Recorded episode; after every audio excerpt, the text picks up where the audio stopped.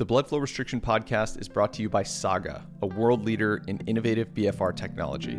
For more information on our Bluetooth enabled auto calibrating BFR cuffs, head over to our website at saga.fitness.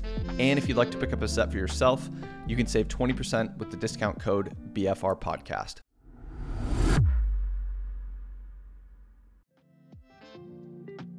On today's episode of the Blood Flow Restriction Podcast, we welcome Joshua Settlage. Josh is a strength coach with a directed focus in the combat sport arena and more specifically with jiu-jitsu athletes. He's a jiu-jitsu competitor himself and someone who has years of experience building stronger and more physically capable athletes on the mat. During his time in academia, he spent considerable time diving into the physiological demands of the sport of jiu-jitsu and he did a fantastic job of outlining much of that in this episode. Some of the topics that we get into include the role that size and strength play in the sport of jiu-jitsu dominance, how to manage resistance training without compromising performance on the mat. Uh, we talked about the specific benefits of blood flow restriction in the sport of jiu-jitsu and how Josh applies BFR with his athletes. We got into some practical uh, protocol discussion, etc., and much more. So, without any further ado, let's jump right into my discussion with Joshua Settlage. I, I think that sometimes the issue, and we can even, I can repeat as much of this as you'd like uh, once we officially get started, but I think in jujitsu there is almost like a, a weird stereotype of just standard, basic, tried and true strength and conditioning techniques and resources, and a big shift to just look at all the, the shiny stuff that either doesn't have like the best application for jiu-jitsu athletes or it came out of another sport or it came out of another industry that's like, okay, well, yeah, that could benefit jiu-jitsu athletes a little bit, but it's really not going to do that much for you. And I'd say what's been awesome about what you guys have done, especially with blood flow restriction training as a whole, is that is one of those things that on the surface it does look like new and exciting and has like some pizzazz factor to it, but the practical application specifically for jiu-jitsu is absolutely huge because of just the nature of the sport, not just jiu-jitsu, but with wrestling also. The nature of grappling sports where the pump that someone gets the first time they try jiu-jitsu, the first time they try wrestling, even if they're in great shape, is indescribable. And you can't really recreate any of that style of training unless you're using BFR or you're doing jiu-jitsu. And then the applicate the the practical applications that that has is absolutely incredible. So it's just awesome to see that you know, hopefully over the coming years that more and more jujitsu athletes will be able to adopt some of this stuff, which can help them get stronger, help them improve performance, decrease risk of injury, and all that good stuff. It's funny to hear you say that, talking about kind of replicating the the feeling that you get one of your first times out on the mat. Um, we, there's a UFC fighter we're working with right now, and she she sent us a video of her training in the cuffs, and she said she'll wear them when she's shadowboxing, which I thought was kind of interesting. Yeah, um, you know, it's probably not like a use case you'd see, but she's like, it, for me, it just replicates that that feeling. Like I think every fighter knows the feeling of all of a sudden your legs are not underneath you anymore. Yeah, uh, and I think to some degree, even if it's a you know a psychological thing, just feeling like you can replicate that feeling without too much output, because of course if you want to get that feeling in your legs, you can jump on an assault bike and just crank. Yep. Um, but that's, I think, part of the interesting conversation that I want to have with you is jujitsu athletes. The the technical and tactical, you got to get better at your sport, mm-hmm. um, and there's the energy demand of getting better at the actual sport means that things like strength conditioning and and even um, direct conditioning sometimes they're going to suffer more than if, if you know powerlifting or, or you know strength building was your primary goal. Um, so how do you think about balancing those two? Because and I want to get specifically into like how strength impacts uh, grappling sports, but how do you approach uh, kind of integrating your S&C and conditioning work with the actual tactical? You know, making sure that you have the energetic resources to continue to get better at the actual sport. Absolutely. So to take things back a little bit, in college, uh, my senior project was all about the physiological demands of grappling sports, specifically for jujitsu and wrestling. And what was great about just working through that project was I had known from, if you want to say like a bro science perspective, that being stronger makes you a better athlete. Um, but I didn't have much evidence or I had plenty of evidence that came from outside sources that weren't necessarily in academia or didn't, weren't part of peer reviewed studies. But doing that project just further confirmed the importance of okay, when someone does get stronger, and there's a lot of different ways that you can do that, when someone does get stronger, they're less likely to get injured across all sports. And in a sport specifically like jujitsu, where not only are you not trying to get injured, the point of the sport is to uh, threaten injury to your opponent. Um, the submissions that we're doing, the strangleholds that you're doing are all designed to inflict some sort of discomfort or some sort of threat of uh, tissue injury or uh, lack of blood flow to the brain. And so, obviously, the injury rate for a sport like that is much higher than, say, a sport like golf or basketball where it's non contact. Um, and so, seeing that there's okay, there is a lot of evidence to support that getting stronger will help you decrease the risk of injury. Not only that, but there's also a ton of evidence to support that getting stronger is going to help you perform better within context of the sport, right? If you spend so much time strength training and developing strength that you have no time to further work on your skills, okay, well, now you're at a skills deficit. But at the end of the day, and this is something that uh, I thought of, you know, looking at those memes, there's a meme of a guy sitting at a card table and it, it says some statement and then underneath it says, change my mind. And, and some of the memes in strength and conditioning have been, that have used that template have been fairly creative. Um, and that prompted me to think of this the phrase of okay, well, no one really ever lost because they were too strong, and no one ever really got injured because they were too strong. And especially in jujitsu, where there is this really weird uh, culture that kind of bashes the use of strength, or there's a stigma associated with using strength, or there's a misinterpretation that if you use strength, that obviously means that you're at a deficit of technique, which neither of those things are true. There are plenty of examples of people being extra strong and having very poor technique and having small amounts of success. But the higher up you go in the echelon of the sport and you look at the top guys, everyone has incredible technique and everybody is focusing on getting stronger and getting in better shape. And those guys that implement strength and conditioning that way, they're in the sport for the longest period of time. Uh, Andre Galvao is a great example. He just uh, he had his last ADCC super fight against Gordon Ryan last September. That guy has been at the top of the sport for well over a decade, and he has uh, had lots of videos and talked pretty openly about his strength and conditioning routine and the importance that has had on not just him performing better, but also longevity.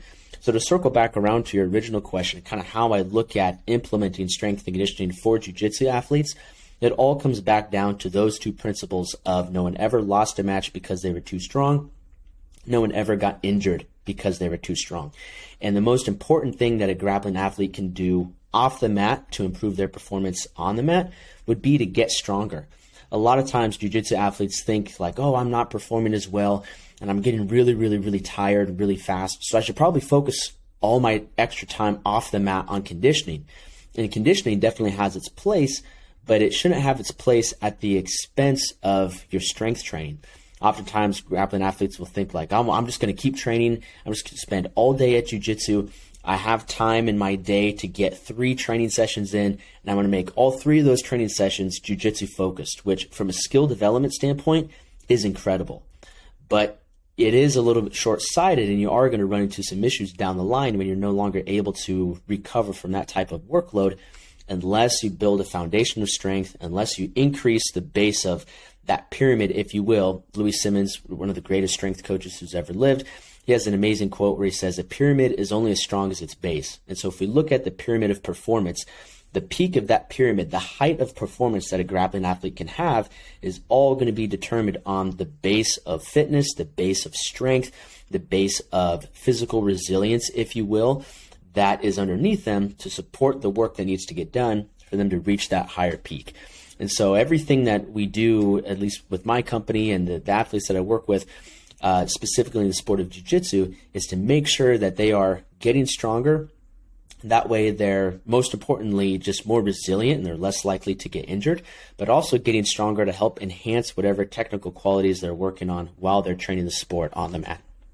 Yeah, it's interesting. So you've got me thinking here. Can we, so let's separate size, muscle growth, and strength for a second. They're obviously very, very tightly correlated. For sure. Um, but if you were to just as an example, you know, I don't know how this would happen, but if you took a jujitsu athlete and put 20 pounds of lean tissue on them, and for some weird reason, it did not uh, come along with any increase in strength. They were just 20 pounds bigger. Uh, provided they didn't have some drastic, you know, impact on their endurance. Um, that athlete would just be harder to deal with on the mat. Absolutely. Just that Absolutely. size. Can you kind of, because you've had a lot of exposure to the sport, can you just walk through practically on the mat for jiu jitsu athletes what that looks like, what the advantage of just having size has? Absolutely. In any combat sport, I think in what's jiu-jitsu is a double-edged sword because it originally was popularized by Royce Gracie in the UFC, who was obviously a much smaller athlete, subduing and submitting much larger athletes.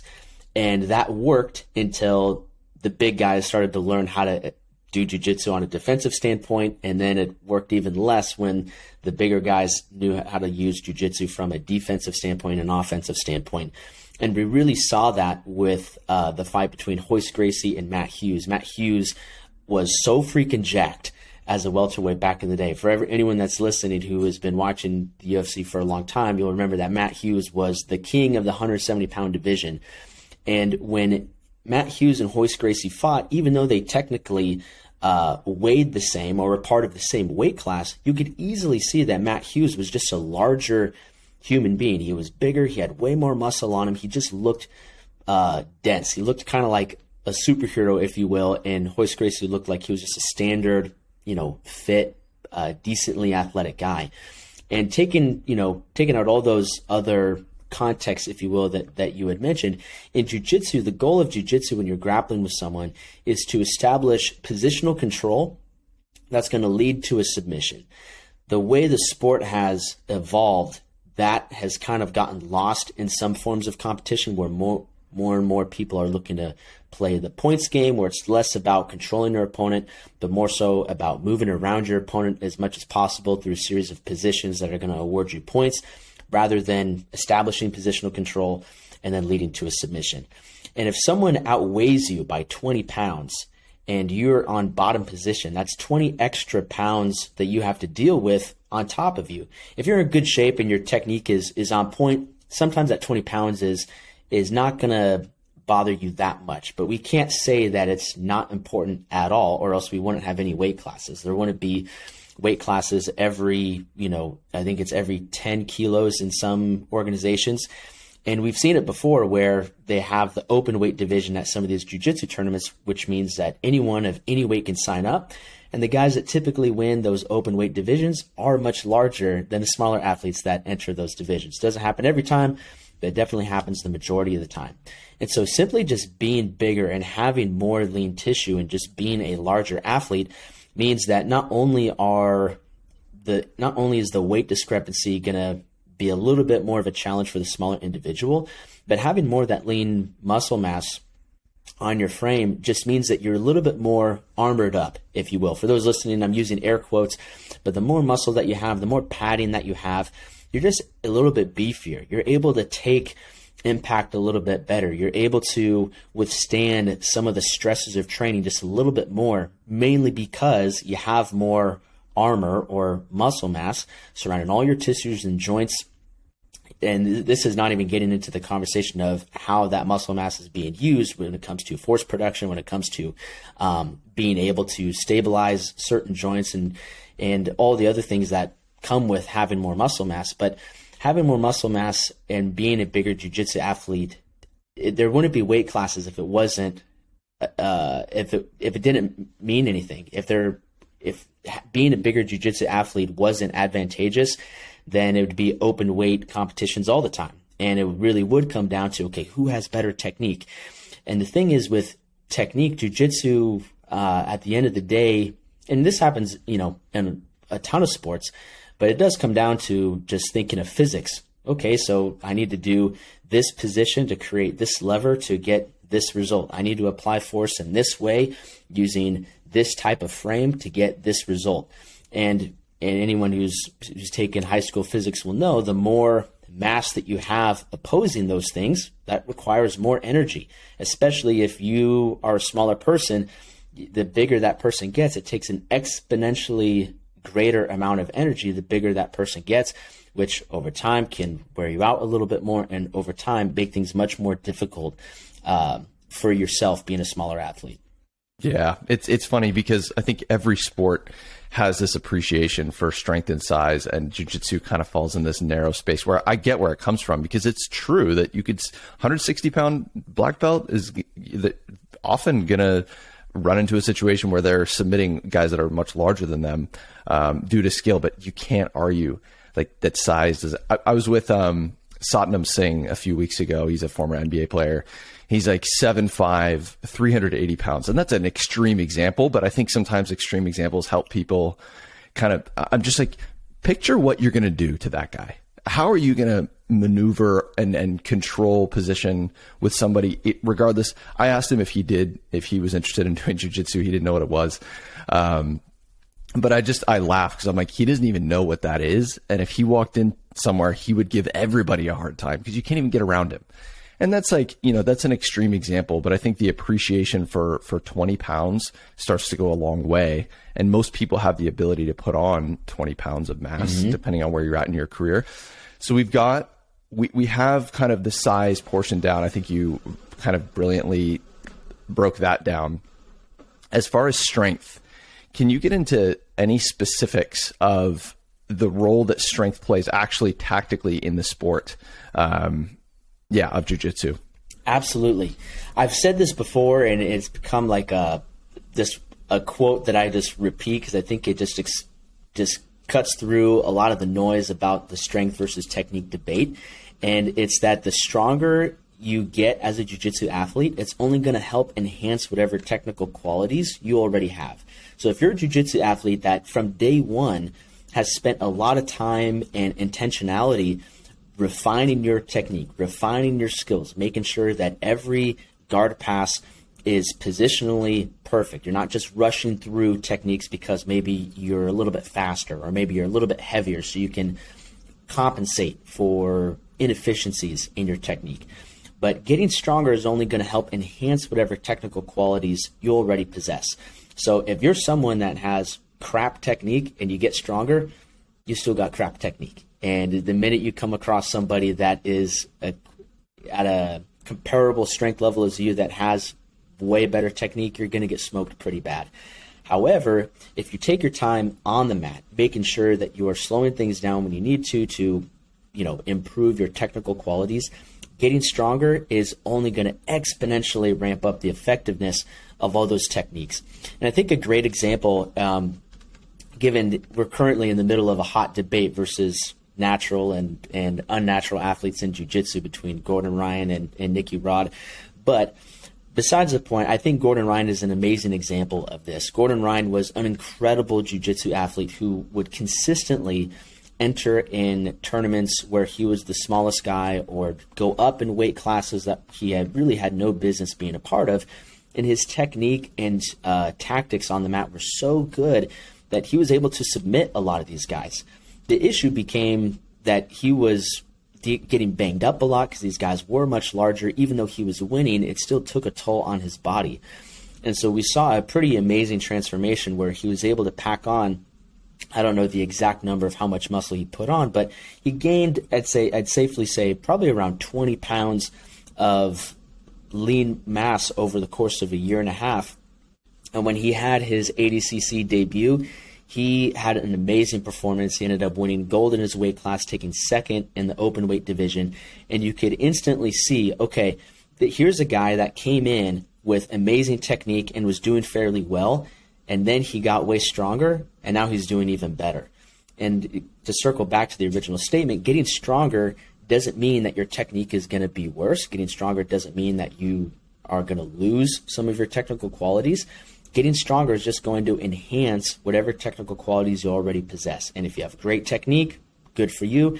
If you're getting stronger and your technique is still pretty trash, well, you should probably work on improving your technique a lot more because it's only going to make you a better athlete in the long run. So, okay, so we've got the the size and the strength portion down now. getting directly kind of into the specifics of BFR, what initially kind of piqued your interest or uh, made you start to think about applying that in your sport? To, to be completely honest with you, man, it was the first thing that piqued my interest was just all the stuff coming out about how it can get you more jacked. I come from uh, a bodybuilding background, and uh, I did one bodybuilding show before I started jujitsu, and I'm just at heart I am just a meathead.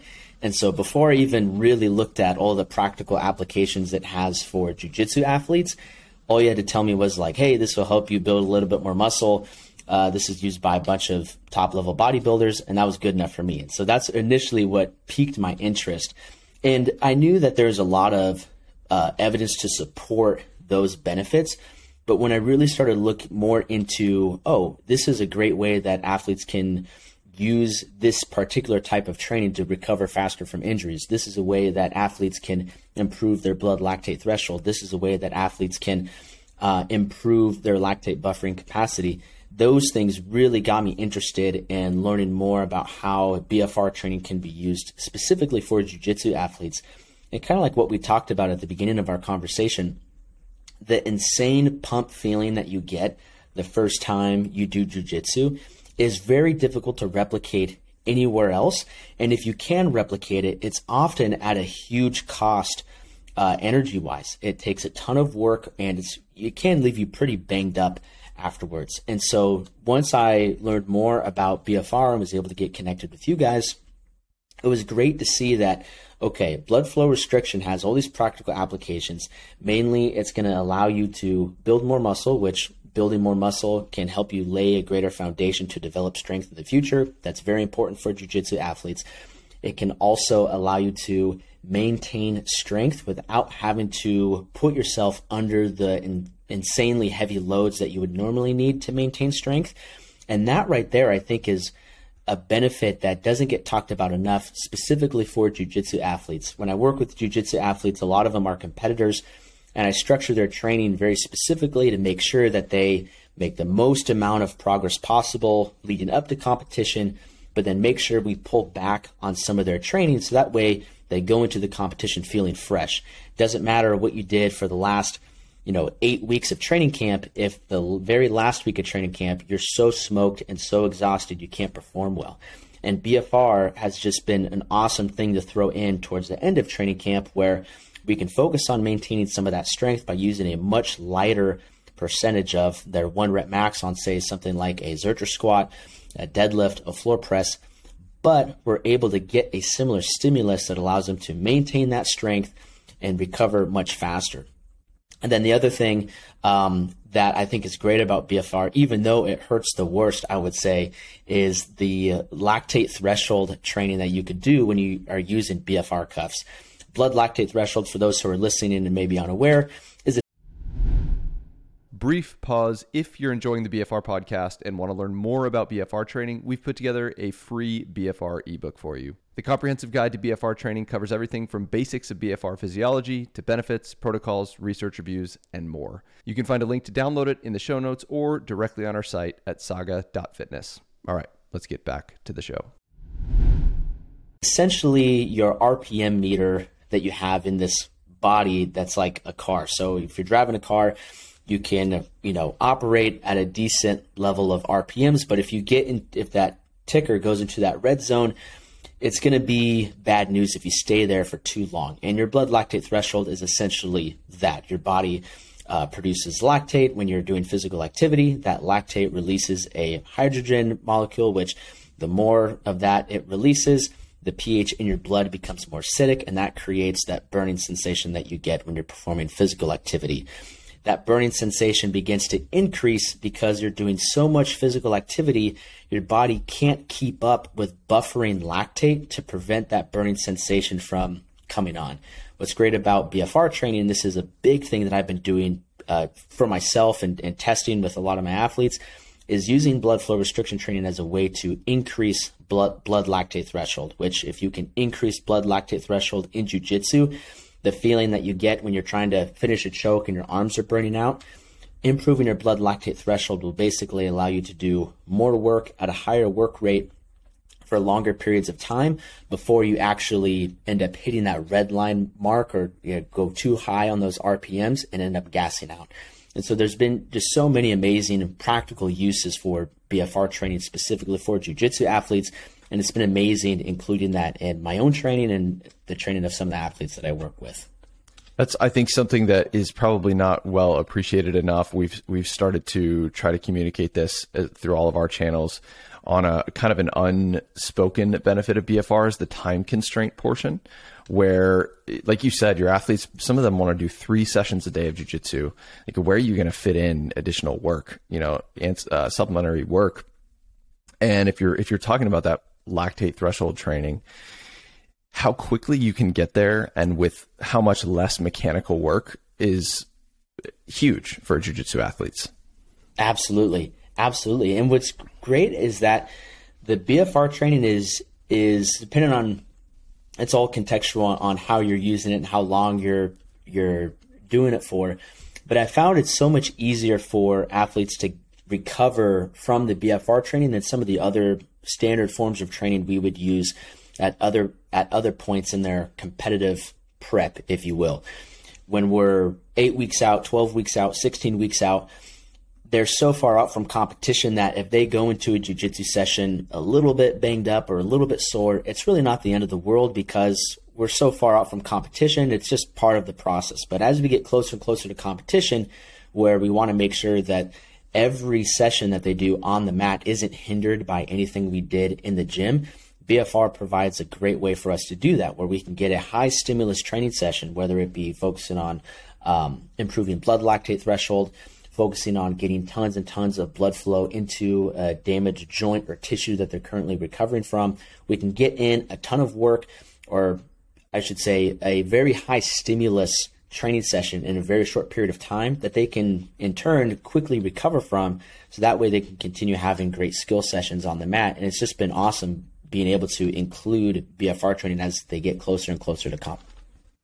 Do you notice the impact, like when you're saying a lot of times there's a le- less of a fatigue element um, from your strength training in particular? Do you, do you think some of that has to do with, you know, joints, connective tissue can take a little bit longer to heal than muscles do, and that the sport itself can be fairly rough on the, the joints and connective tissue. Um, do you do you notice that in some of the athletes that you work with? Maybe less complaints on joint stress from training. I would say anecdotally, yes. Um, I think there's as a coach, this is the the battle that I have. Some athletes are are very wise and aware of when they feel good, they do what they need to do to continue feeling good and other athletes. Um, and I think this is this a lot comes down to different personality traits. Some athletes feel good, so they think like, "There's my green light to push it to right up against to the edge again." Which sometimes results in feeling a little bit more banged up. Maybe they feel so good that they think, okay, I'm going to let my arm hang out there a little bit longer than I really should.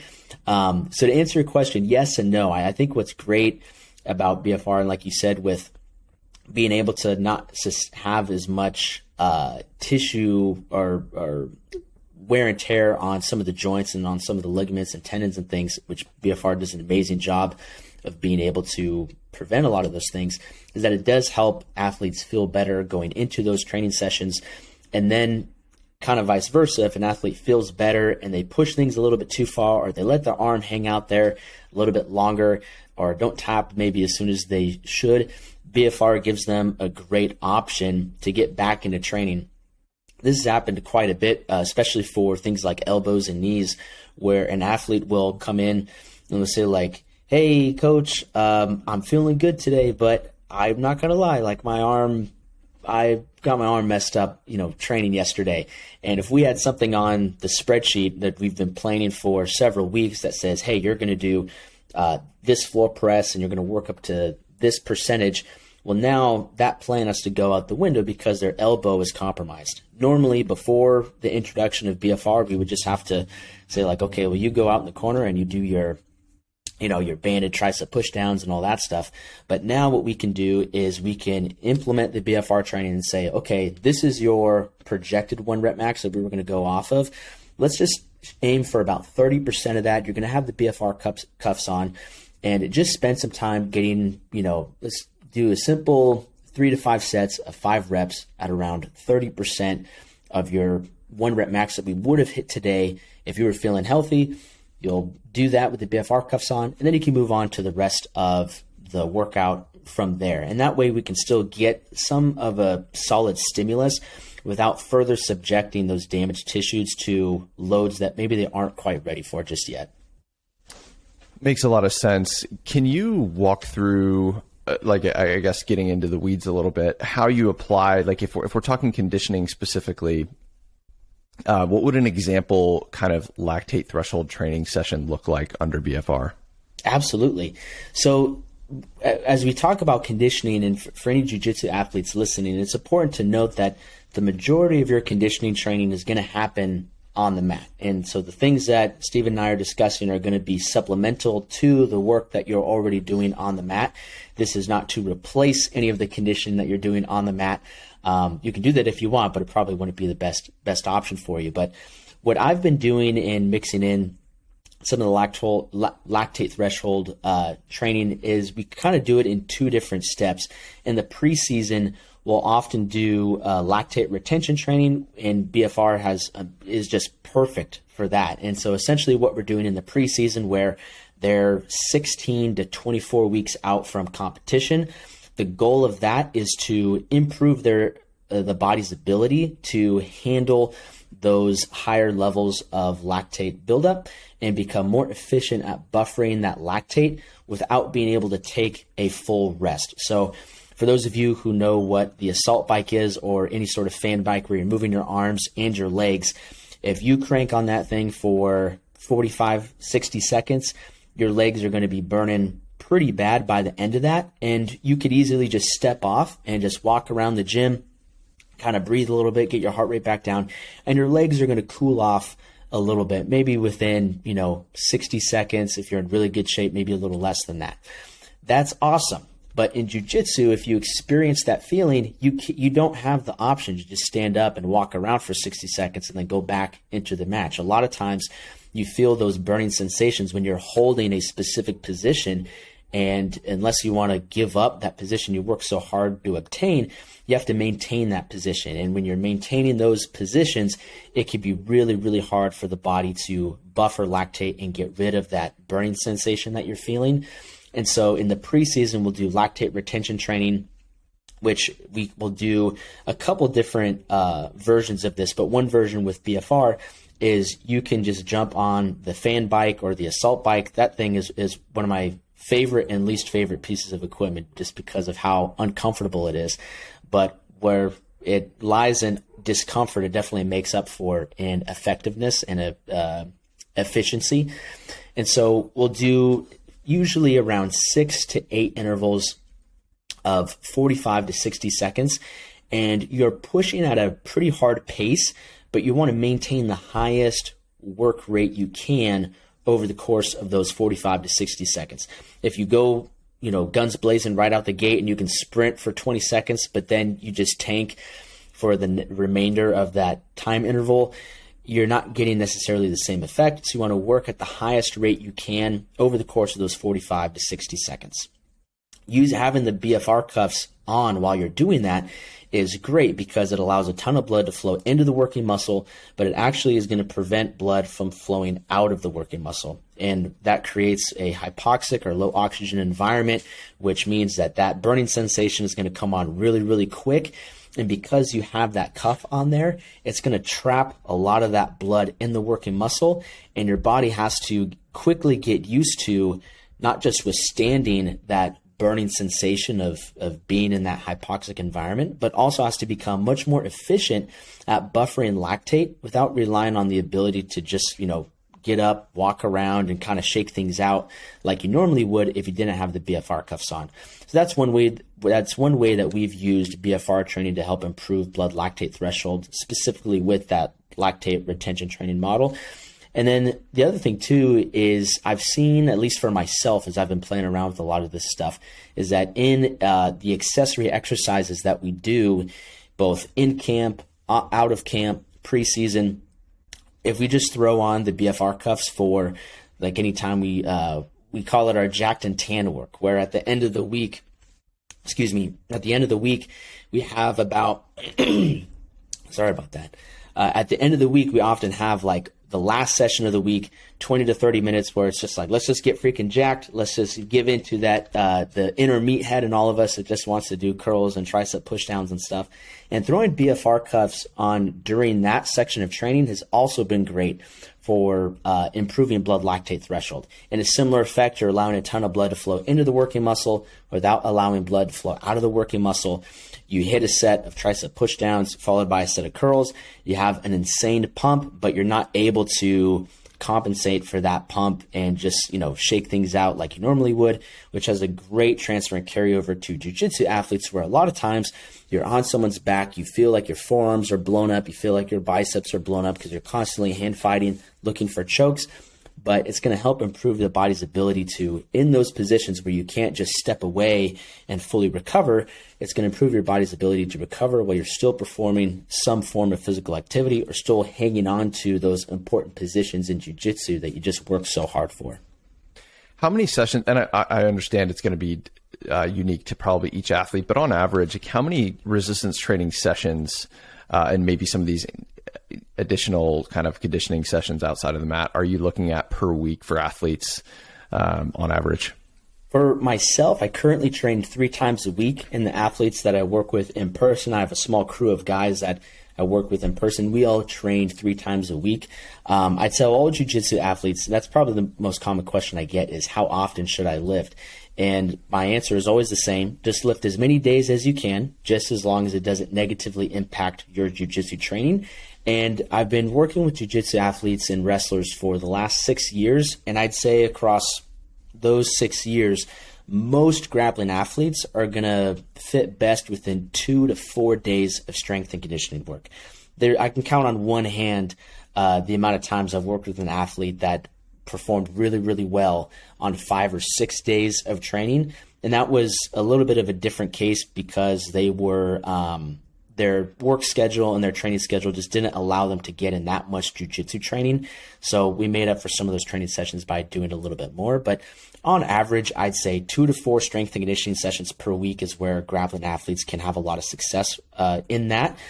And then as far as which of those sessions have conditioning components to them, the way I train uh, myself and with the athletes that I work with in person, we're lifting and doing strength work or some component of strength work every session, but about one or two sessions a week we'll end the session with some form of conditioning. That can look like some of the lactate retention training. That can look like um, a, just different forms of conditioning depending on each athlete's needs or depending on where they're at in their competitive season.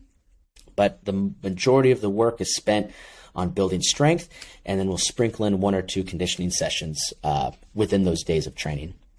How do you generally separate those out? Because like the the strength kind of athlete in me thinks, oh, you prioritize your time in the weight room and then go do jujitsu later in the day. But you know, forgetting that these are jujitsu athletes at heart. So, um, are you? Is it kind of dependent on the day? I'm sure some days on the mat are less strenuous than others and much more technically focused.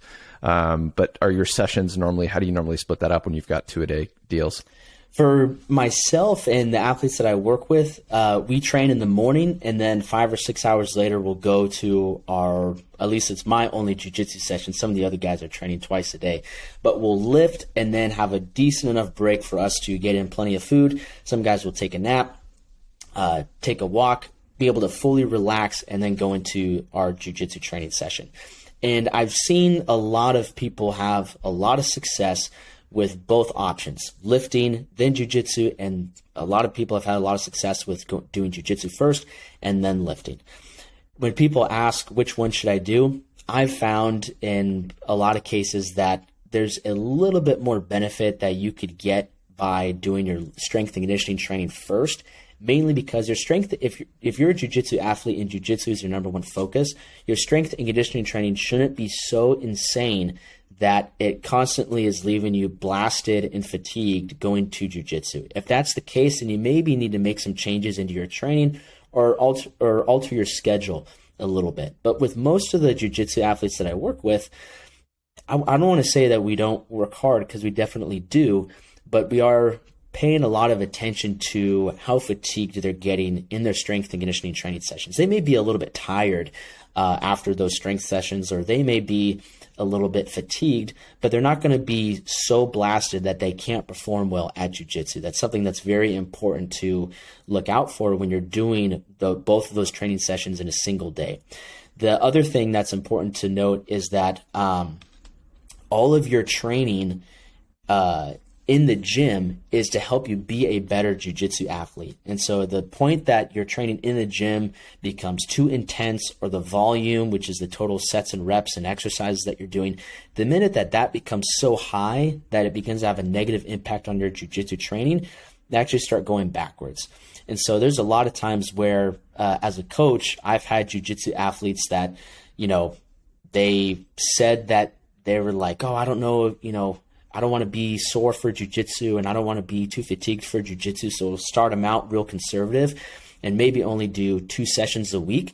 That's right before their jujitsu training. They train jujitsu Monday through Friday and we have them lift, you know, for 45, 60 minutes on Tuesday, 45, 60 minutes on Thursday. Then they start to get in better shape. They increase that foundation of fitness that we talked about earlier and then they start thinking like oh dang like i'm feeling pretty good and i'm recovering pretty well. I have my sleep dialed in. I have my nutrition dialed in. What can we do about maybe doing one more session? Okay let's add a lighter session on saturday where you're only lifting and you don't have to you're not going to jiu-jitsu that day. You got family stuff going on. And so it does a lot of times come down to okay how in shape is the athlete?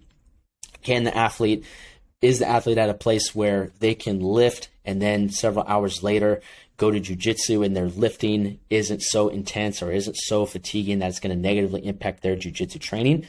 Because uh, at the end of the day, they're competing in jujitsu. They're not competing in powerlifting. They're not competing in bodybuilding. They're not going to do the NFL combine. I mean, be, it would be sick if there was a jujitsu combine, but there's not. So everything that we do in the gym needs to serve and benefit them for the purpose of being a better jujitsu athlete. And the minute that it doesn't, that's when changes need to be made. Yeah, I think you've done an awesome job at kind of hearing the way you've broken all this down. I think athletes, whether or not they have a background in strength conditioning, will be able to kind of auto regulate their training and kind of pull bits and pieces from that. It's like at the end, you know, hallmark the the centerfold of sports science specificity. Like we should either yep. be training the thing that we're trying to get good at, or the underlying systems and structures that support that thing. And I think you've you've explained well how size and strength support the jujitsu athlete. Is there anything else that that I'm missing here that we haven't gotten into, or any thoughts around BFR specifically um, as as it applies to the sport?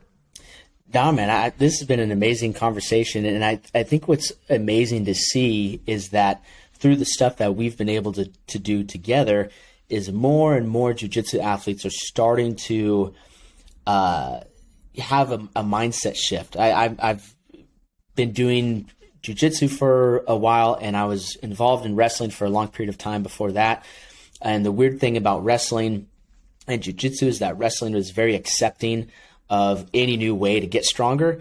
And it's like, we can get stronger and take more people down and drop them on their head. Sweet. Like, we're all about it. And you bring the same information to jujitsu. And for a long time, uh, the jujitsu community was just very resistant to a lot of those things. And what's been awesome about seeing what you guys are doing at Saga and something that I've been working very hard for over the last six years is to get this big mindset shift to be more accepting of strength and conditioning because if more people in jiu-jitsu can get stronger and by getting stronger that doesn't mean that they need to be Mr. Olympia that doesn't mean that they need to be a world record setting power lifter one of my uh, mentors uh, is Mark Bell, who uh, was an all-time world record holder in powerlifting. He's literally one of the strongest people who's ever lived. And so I'm not saying that just because I come from that background that people need to squat a thousand pounds or try to bench 500 pounds, but as simple as being able to go from doing eight pull-ups to 12 pull-ups. As simple as going from I can floor press my body weight, now I can floor press my body weight and about like 10, 15% extra all of those little improvements in strength go such a long way in a sport like jiu-jitsu where the goal is to literally submit your opponent and do everything, make them do the opposite of what their body was designed to do. You're bending their elbows back farther than they were originally designed. You're turning their shoulders inward way farther than they were originally designed. And so, with a sport that is so focused on dealing physical damage, it's very, very important that we do everything we can to be physically resilient. And that is not even getting into the, the context of being competitive. I'm super freaking competitive, and I want to see more and more uh, jujitsu athletes that I work with just smash brackets and, and, and just win at, at everything that they compete in and getting stronger is one of the best ways that you can enhance your athleticism so that way you can be a better athlete that can train more that can apply the skills that they have in the sport to a greater degree and so this conversation has just been absolutely amazing and i love what we've been doing together to help kind of start this shift of jiu-jitsu athletes being able to recognize like okay Getting stronger doesn't mean I'm going to be slow. Getting stronger doesn't mean that I'm going to be inflexible. Getting stronger doesn't mean that I'm going to lose all my technique getting stronger means that it's actually going to help me win more matches and get injured less. Well, man, you're you're leading the charge in that, and uh, a model for it as well. You're jacked yourself. If people find you on on Instagram and some of your platforms, um, but man, this has been awesome. Uh, appreciate your time and uh, kind of getting to pull from from the brain of somebody who's got experience in, in both of the worlds that we're dealing with here. So, thank you again for coming on. Thank you, Steven. It's been a pleasure. Awesome.